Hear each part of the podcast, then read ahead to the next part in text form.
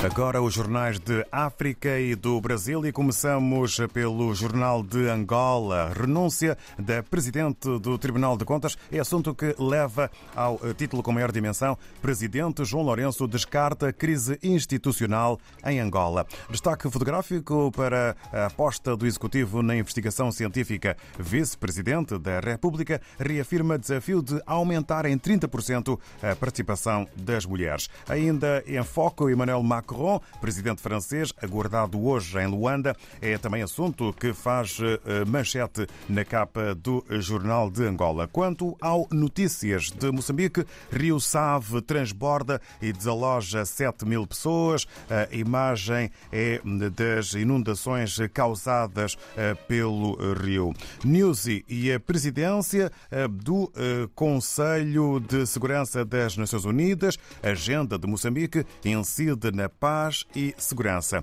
E sobre investigação criminal, Supremo quer alargamento de meios de busca de prova. Mais um uh, título para ler na capa do jornal moçambicano Notícias. Quanto à nação, em Cabo Verde, fotografias uh, de embarcações, concessão dos transportes marítimos, resultam no título CV Interilhas pode deixar governo a ver navios. É uma polémica. São tomenses descontentes com o deputado Damião Medina, também na capa do jornal Nação. Sobre crime, adolescente que matou criança de 6 anos ainda não caiu em si. E no desporto, basquetebol, com este eh, título eh, que eh, está ao lado da imagem da velocidade, da felicidade mundial no BAI. É o título desportivo para o jornal A Nação em Cabo Verde. Em São Tomé e Príncipe, de acordo com a agência STP Press, durante o mês de março está proibido o abate de árvores e será reforçada a fiscalização. É um dos títulos de imprensa são tomense para hoje. O outro é uh, Governo quer que os cursos feitos no país tenham validade internacional.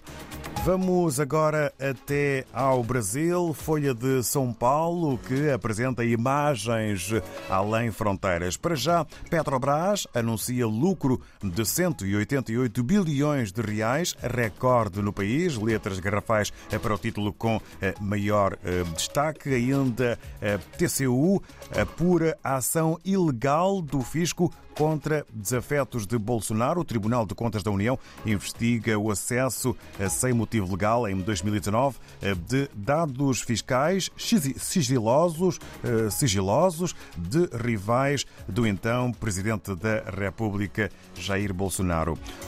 Os destaques além fronteiras para a Folha de São Paulo a levarem-nos até hum, a Argentina. Apagão em várias regiões da Argentina atinge cerca de 40% da população. A imagem de um cliente que escolhe bebidas em mercado às escuras em Buenos Aires. E também eh, declarado vencedor nas eleições presidenciais da Nigéria, a imagem de Bola Tinubu a discursar após resultado em Abuja.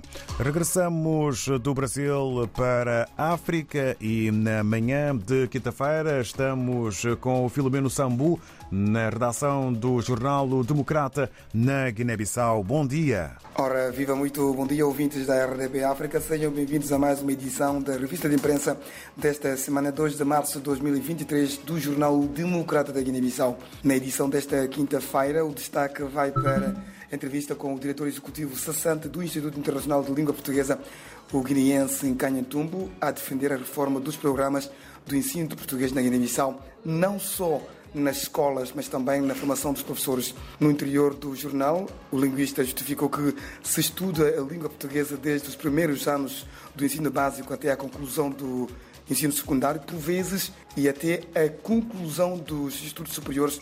Mesmo assim, muitos estudantes formados continuam a resistir bastante dificuldades quando se expressam em língua portuguesa.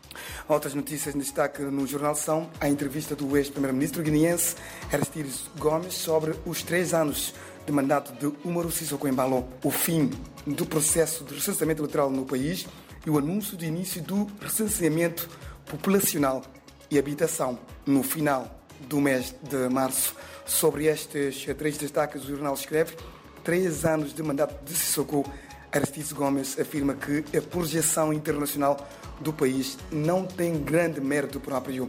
Eleições antecipadas, Getap anuncia que foram recenseados 884 mil eleitores em todo o território nacional. INE anuncia recenseamento geral da população e habitação no final de março. É tudo. O próximo encontro está marcado para daqui a uma semana. Bom dia.